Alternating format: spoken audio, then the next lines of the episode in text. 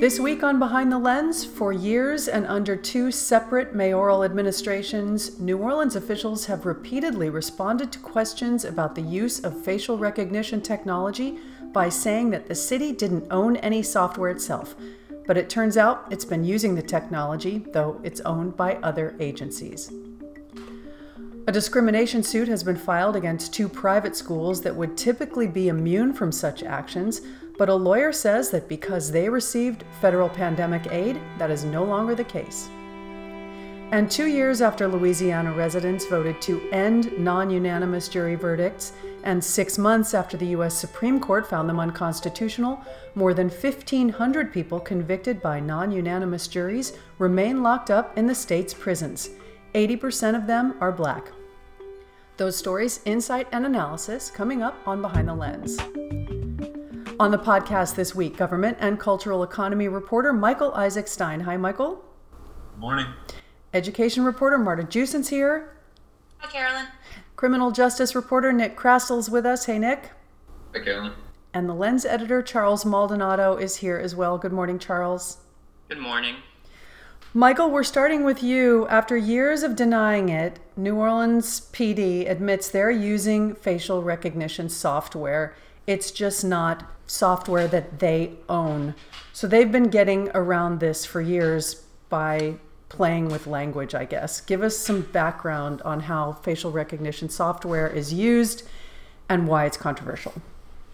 Sure. Um, yeah. So, I mean, I, I, think most people are familiar with the general concept of, of facial recognition, um, but more or less, it, mostly what it is, is it's um, it's software um, that that law enforcement agencies will use. Um, basically, if you have a um, surveillance, you know, footage of someone robbing a store, find a screenshot in which you can see, you know, that person's face.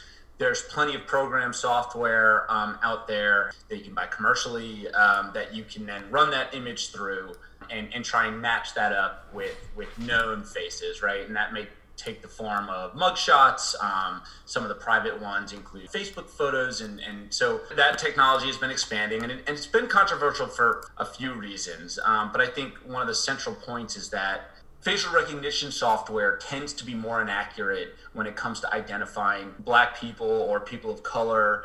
There was a study that came out. Um, uh, a, a, couple years ago found that actually Native Americans had the highest inaccuracy rates.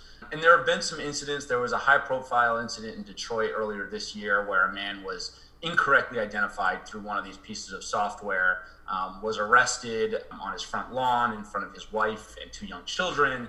Um, was held in custody for 30 hours and, and, everything that goes along with, with being dragged to jail. And, and so that's been pointed to as an example of when this kind of software can, can go wrong. So, how is NOPD using it? So we don't, don't know exactly. So I mean, the, the, background here is that you know we've been told for years that the city is not utilizing facial recognition software. Now, what they meant by that is that they didn't actually own uh, any software, any facial recognition software that they were using.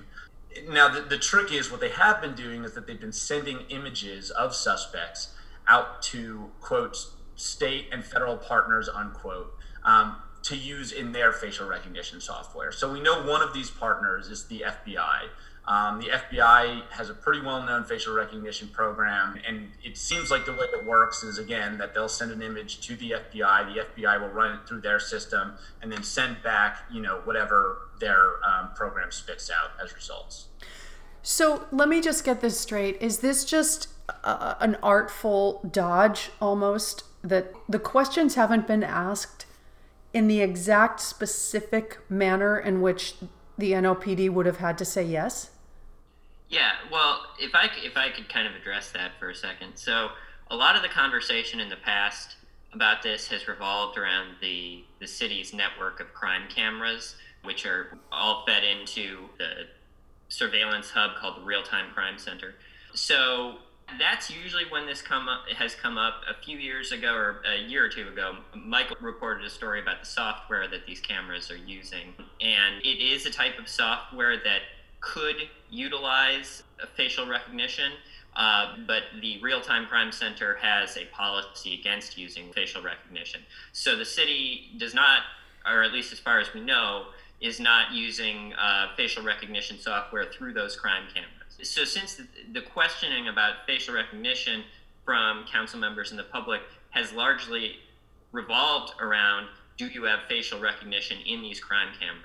They've said no, we don't. Also, about a year ago, another publication reported that the uh, the NOPD had um, kind of sent out photos uh, to to partners around the state of a, of a suspect in a crime in, in, a sort of normal way that what police will do. You know, is this just to, to see if anybody else had anybody who looked like that in their files. Uh, apparently, unbeknownst to the NOPD, um, one of these one of these partners or law enforcement partners had uh, applied facial recognition to it. This latest story from Michael is is basically an admission that the NOPD is actively seeking out these other agencies to apply facial recognition with full knowledge of the NOPD. Hmm. Right, and, and so yeah, to build off of what Charles was saying, yeah, so so like he was saying, it's it's it's the the real time crime center is what has this policy against facial recognition, and and the city has often you know uh, focused on that policy in response to questions about facial recognition. I wanted to quickly point out um, that the name of the policy document that bans facial recognition the title of it is the Citywide Public Safety Surveillance System Policy. Um, so when I read that the first time, uh, you know, I had figured that that had, you know, applied more broadly to the city. However, I, I don't think it technically does. Um, now, to get back to your question about has this question been asked in, in clear, uncertain terms, I would point to a, a city council hearing from June. Um, so the city council has been working on this ordinance, um, a surveillance regulatory ordinance, um, and it's gone through a, a, couple different iterations and phases. It's been watered down a bit, but one thing that stayed consistent is that the ordinance had a facial recognition recognition ban in it. And so in June, they held a, a hearing on the ordinance. They um, invited the city's chief technology officer, um, as well as the um, director of the Real Time Crime Center, to answer questions about how the city uses this technology. And something that was asked repeatedly is Does the city use this technology? Are we employing facial recognition? And over and over, responses were given that indicated no. And we can have the discussion about whether the responses were technically accurate or not. Um, but I think at the end of the day, what's important to note is that the city council members left that meeting with an understanding that the city is not using facial recognition. Right. Um, so the impression that was given to, again, elected public officials was that we were not using this. It turns out um, that we are in a different capacity. Okay, so what's the response now? The NOPD um, hasn't told us much past, you know, what, what we've included in the story, which is that they use it. Um, they said that, you know, previous denials were referring to ownership of the software. You know, on the city council side, you know, this definitely seems to throw a wrench in the surveillance ordinance plans because it had a facial recognition ban on the understanding that that wouldn't interfere with any current operations at the NOPD. So now, at, at the city council at least, they're kind of going back to the drawing board and figuring out what um, they can do. You know, I, have talked to, I, I, think most of the reaction that I've been able to get has been from um, Eye on Surveillance, which is a local, you know, advocacy group, a local watchdog surveillance group. And I think the frustration there is that the conversation about surveillance in New Orleans was moving past facial, facial recognition in a way. It's almost as if that issue was settled and then we were moving the conversation onto other things, right? So there's facial recognition, but there's also characteristic tracking software. So there's software out there that claims to be able to identify people based off their gait, based off the way they walk, right? So we were starting to get into some more nuanced conversation about technology regulation and now i think the frustration that we're being brought back to something that you know people thought had been settled for years so the questions just need to be reframed in order to further the conversation yeah, and, and, and we have to have a conversation about, you know, whether the NOPD's use of facial recognition as it is right now is an acceptable thing to the public and to our public officials. Right. Okay. If I can chime in, I'm not the expert here, but I think both as a citizen and as a reporter, and you really you really start to erode trust when you these questions are based on semantics, you know, pivot to the education world and we found out that they had installed you know water filters to remove lead at um, drinking fountains you know for children but installed didn't mean that they had hooked them up and that they were in use. So I, I really think like reporters shouldn't have to fight through semantics. It's definitely our job to investigate and to dig into things, but we shouldn't have to fight through semantics like this, and especially in the case of facial recognition. Yeah, I mean, and also in the, in the context of NOPD, I, the same day Michael published the story, I was watching their, the NOPD's budget hearing at the council, and there was a long discussion about, you know, how can we improve the perception of the department um, in the eyes of the citizens, and uh, you know, there's a lot of discussion about community outreach, and uh, the the police chief said that we need to change the inherent biases of, of people and how they see the police, but there was no discussion of uh, the department's use or denial of, uh, of using facial recognition software. So that was interesting. Yeah.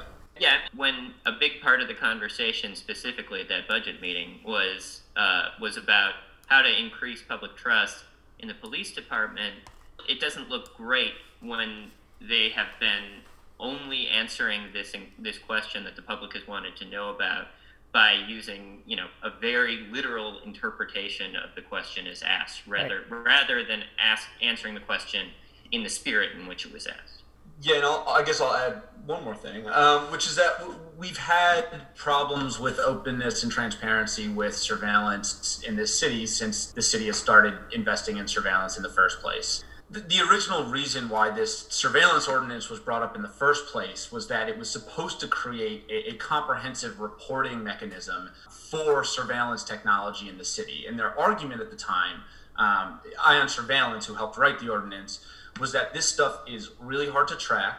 There's no, you know, the city doesn't have, you know, a page on its website that just lists all its surveillance capabilities. I mean, this stuff is not generally is not always presented to the public with, with complete openness. And I think that a lot of city council members um, saw that proposal and, and, maybe thought that it was a little bit over the top and that it would, you know, cause a, a, pretty big burden to the city if it had to, you know, do this comprehensive reporting on surveillance. However, at the same time, during the same meeting, um, they were being told something. They were being given the impression that we weren't using facial recognition when we actually were. So even within that meeting, if you just look at that one meeting, I think it's a, a a, an interesting case study um, for what it's like trying to get you know clarity um, about the city's surveillance system. Right.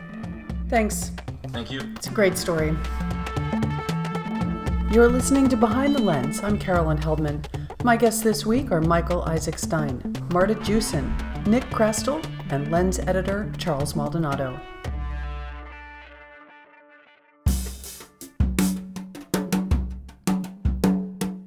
Hi, I'm Karen Gadbois, the co founder and executive director of The Lens. The Lens aims to engage and empower the residents of New Orleans and the Gulf Coast.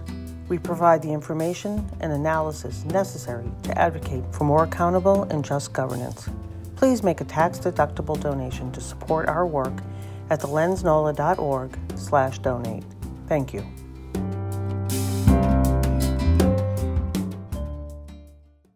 Marta, a lawyer has filed a discrimination suit against two local private schools. Typically, these schools both would be immune from such actions under federal exemptions granted to religious organizations. However, the attorney says that because they both took PPP money, they're no longer exempt. What's going on here? Yeah, so I, I thought this was a, a really interesting case. Um, a young girl, 13 year old with cerebral palsy, has applied to private schools um, for high school. And she had two incidents with two schools, one that kind of outright essentially denied her and said that both A suggested that she would do better at a different school, and B that they didn't really have the capacity for her. And that's that was at Mount Carmel. And then at Cabrini High School, um, they've essentially her lawyer said had you know denied her for all intents and purposes because they are not open to her having a personal aide at the school and she needs one for uh, just you know everyday tasks and uh, also for help in the restroom so how does the paycheck paycheck protection program money play into this so how this plays in is if you uh, accepted that money which is run through the small business administration uh, program in the federal government that means that you must comply with certain anti discrimination laws. And normally, religious organizations have an exemption um, from from disability in that category of you know anti-discrimination. Um, but in this case they do not because they've accepted this federal money. How many schools locally have taken ppp there are roughly uh, i think most of the local charter schools took ppp money. And then on the private side we think um, about 75 took money from this federal program in the first and second congressional districts so you know greater new orleans area so this could open up anti-discrimination suits in a lot of other places, I think. Right. Tell us about the the um, the reasoning that the schools gave to this family, why they were being denied admission. Sure. So the the first one, I think the attorney would say like this is surface level kind of ridiculous excuse. I, I think he would probably categorize it like that. The mother called this Mount Carmel to see if her daughter could have a friend attend an open house with her because she needed an assistant to come with her to, you know, visit the school.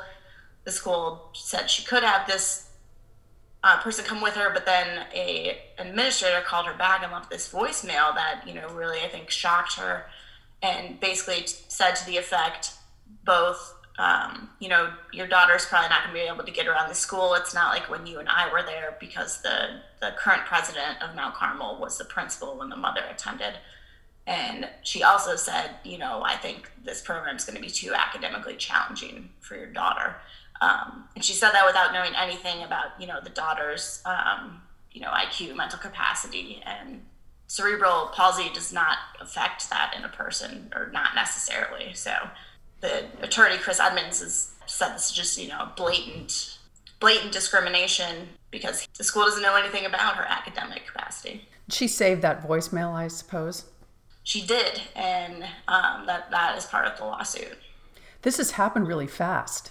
It has happened really fast, um, but you know she's she's trying to get into schools for next year, um, and that's another thing that they that uh, Mr. Edmonds uh, wanted a point he wanted to make was that they didn't have this problem at any other schools. It was just these two that stood out that were not willing to accommodate her either for admissions process or, you know, apparently for actual admission. So he found that very troubling, as did the mother. Uh, now they're seeking uh, solutions. What are the schools saying if they are saying anything yet? The schools have not responded to requests for comment. Has there been any historical precedent for cases like this locally? Yeah, so I talked to another attorney, a civil rights attorney, um, Garret DeReus, and he said that, you know, well, this is a new argument or a new way to kind of, you know, tap into the way that federal anti discrimination laws can apply to a private organization. The method is not new. You think about a private hospital, private religious hospital that accepts Medicaid or Medicare, they're also subject to these anti discrimination laws.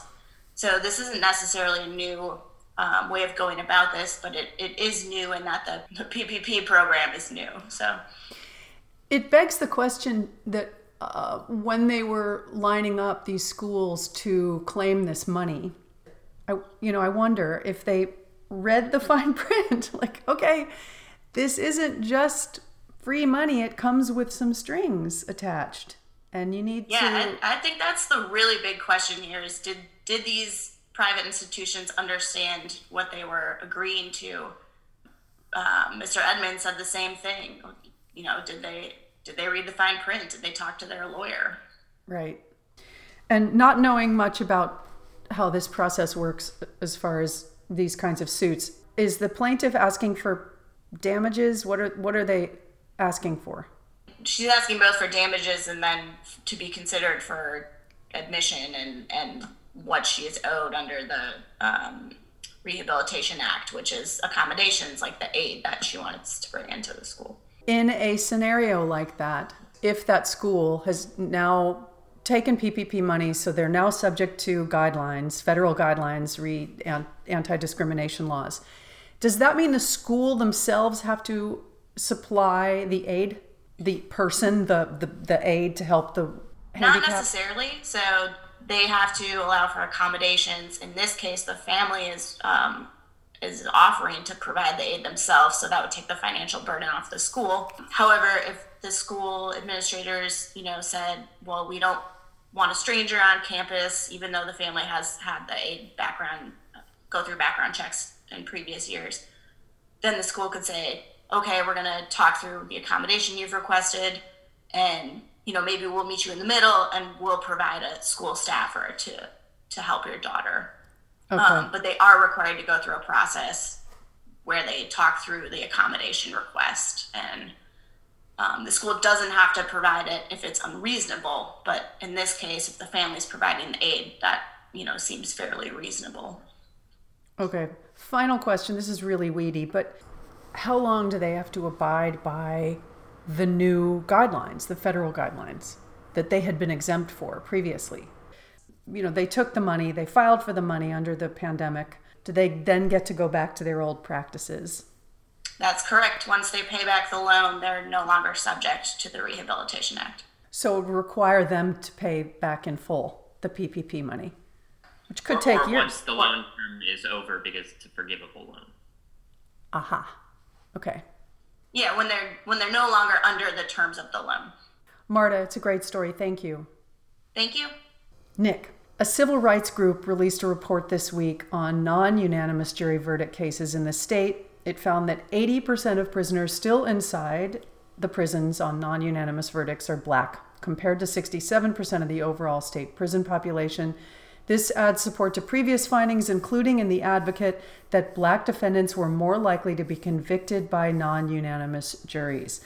Though non unanimous jury verdicts are now illegal and have been since last year, there are still many people in prison whose 10 to 2 or 11 to 1 guilty verdicts are considered valid for now. What does the report say? So, as you mentioned, the report sort of uh, analyzes these 1,500 cases of, of, people who are still in prison uh, who had non unanimous verdicts. Um, as you mentioned, 80% of those people are black. Um, the report found about 40% of them are over the age of 50. But really, what, what this report is doing um, is attempting to highlight just kind of the, the scope of the problem, one, and then also, as you said, the sort of the racial disparities in the way that non-unanimous verdicts uh, played out over the decades. Um, and this is in in sort of preparation for a Supreme Court hearing that's going to decide whether or not a ruling that found non-unanimous juries unconstitutional should apply to these 1,500 people and whether or not they should get new trials. I'll just put in a little background here. So, you know, for many, many years, Louisiana allowed non-unanimous verdicts, uh, you know, verdicts of uh, where at least 10 of 12 jurors were voting one way were considered uh, were considered valid verdicts. After a, a Pulitzer Prize winning series by The Advocate, the legislature uh, moved to bring a constitutional amendment to the voters to repeal the non-unanimous jury verdict law and call for only unanimous jury verdicts. That was in late 2018. So the thing about the constitutional amendment was that it had zero retroactivity.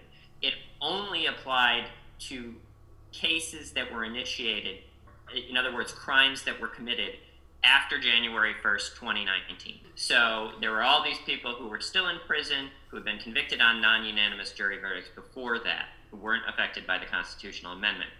Then uh, a case uh, went before the Supreme Court, the U.S. Supreme Court, arguing that this uh, that non-unanimous jury verdicts should be declared un- unconstitutional under the U.S. Constitution, and that should be applied retroactively.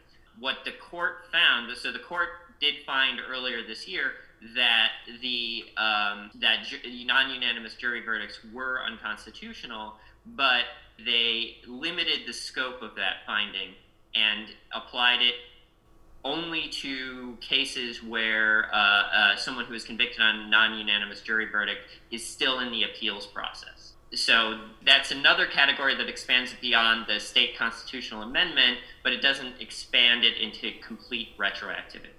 And that question is going to go before the, the Supreme Court now. Okay. How did this law get on the books in the first place in this state? Where you could have such a thing as a non unanimous verdict? Yeah, so the law was passed during a 1898 constitutional convention, and you know this is this is one of the the things that people point to when they um, talk about the law's racist origins. That constitu- that constitutional convention was was specifically set up to, I believe, reestablish the, the supremacy of the white race, according to one of the participants. So, what uh, advocates and, and legal scholars have argued is that this non unanimous jury law was sort of one of many pillars that, that the state was using to push back on civil rights legislation that had passed uh, during Reconstruction uh, after the Civil War to uh, extend rights to, to free black people.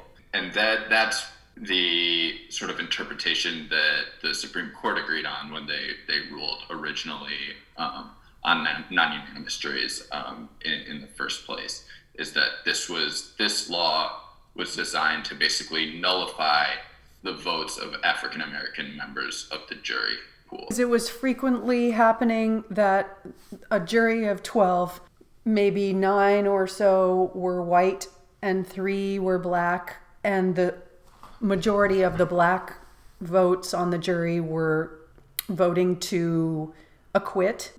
Yeah, precisely. I mean, I think that that prior to sort of more robust civil rights legislation, uh, black people were being excluded from juries altogether, um, mm. and that would allow for, for easy convictions of, of black defendants and and this was sort of a way to get around the uh, desegregation of the jury pool is if you mm.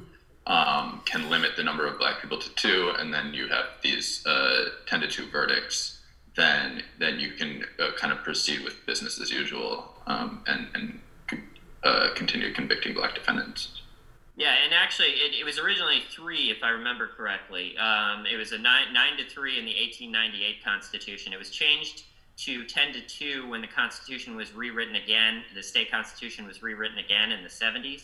Um, and this came around the same time, uh, maybe just after the Supreme Court uh, came down with a ruling finding that non-unanimous juries in the federal consti- in the federal uh, criminal system would be considered unconstitutional, but allowing for non unanimous juries in state courts. Um, so that allowed Louisiana to maintain its, uh, its 10 to 2 jury uh, as well as one other state, Oregon.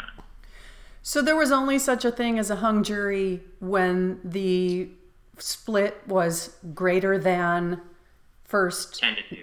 9 to 3 and then 10 to 2? Yeah. Okay. And we just had a big case yesterday, right? That is going to get a new trial. Cardell Hayes was convicted on a split jury. He convicted of killing Will Smith, the former Saints player. Um, and so that's going back now. That was in the news yesterday too. Yeah, yeah, that was, that was a big case from a few years back that ended up with a ten to two verdict. Mm. Yeah, so that that's a case that's still on direct appeal. So this the original Supreme Court decision did apply to to that case, which is why it's uh, he's going to get a new trial. Right. But I want to understand now that, that the Supreme Court's going to hear yet another version of this regarding retroactive cases. Yeah, if, the, the next the next step is that the Supreme Court is going to be hearing a case about whether to apply total re- retroactivity to this, meaning would it would ex- extend to anyone who's who's you know obviously still alive um, whose case is no longer on direct appeal. It's considered closed. Right now, the decision from the court that came down in April only applies to those cases that are still in the appeals process. This next case would apply is seeking to apply it beyond that to any case convicted on a 10 to 2 or 11 to 1 verdict. Another thing I'll, I, will just mention is that uh, there are about 300 of these you know 1500 cases that have come out of New Orleans, um, and both candidates for district attorney um, in New Orleans in the December 5th runoff, Keva Landrum and Jason Williams, have said that they're going to review those 300 cases regardless of what the Supreme Court finds uh, with regards to retroactivity. I believe what they have said is that they're going to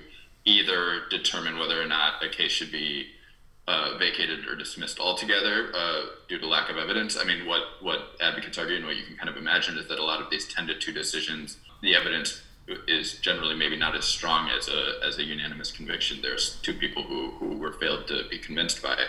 The evidence, so they're going to go back and look at these cases um, and determine how to proceed, but have sort of indicated that regardless of what the U.S. Supreme Court decides, they consider uh, the Ramos decision to be retroactive in New Orleans. it sounds like quite a big job. I'll be very interested to hear how they intend to accomplish that. Especially given the the other discussions that we frequently have about the budget and if there's a massive cut that everybody's facing and there's hundreds potentially of cases that perhaps need to be retried after this. Yeah, I mean the D- the DA is facing a 20% cut this year. Um, just just like almost everybody else, um, it, at least from the city end of the budget. Reviewing 300 cases to begin with is a big job. Right. Reviewing it when you're facing a budget cut like this is an even bigger job. So I'm again, I think uh, everybody who's been following this is interested in hearing how they intend to. Do you guys have any idea how far back we're talking for some of these cases? I believe the the oldest one, and I could be wrong, is the is late '60s. I know oh. there are oh. definitely cases in the '70s as well. Um, so yeah, dec- decades old cases. Um, you can imagine the, the difficulty in potentially retrying some of those cases I in terms of witnesses and evidence. I mean, so we'll see how that plays out logistically if, if uh, it comes down to it. Okay. All right. Well, have a happy Thanksgiving, y'all. Yeah, you too. Yes, thank you very much. Bye. This is Behind the Lens, a podcast from The Lens, New Orleans' first nonprofit, nonpartisan, public interest newsroom. I'm Carolyn Heldman. Thanks to our guests this week Michael Isaac Stein, Marta Jewson, Nick Chrastil, and Lens editor Charles Maldonado. You can read all the week's other news along with opinions at our website, thelensnola.org. Thanks for listening. Happy Thanksgiving.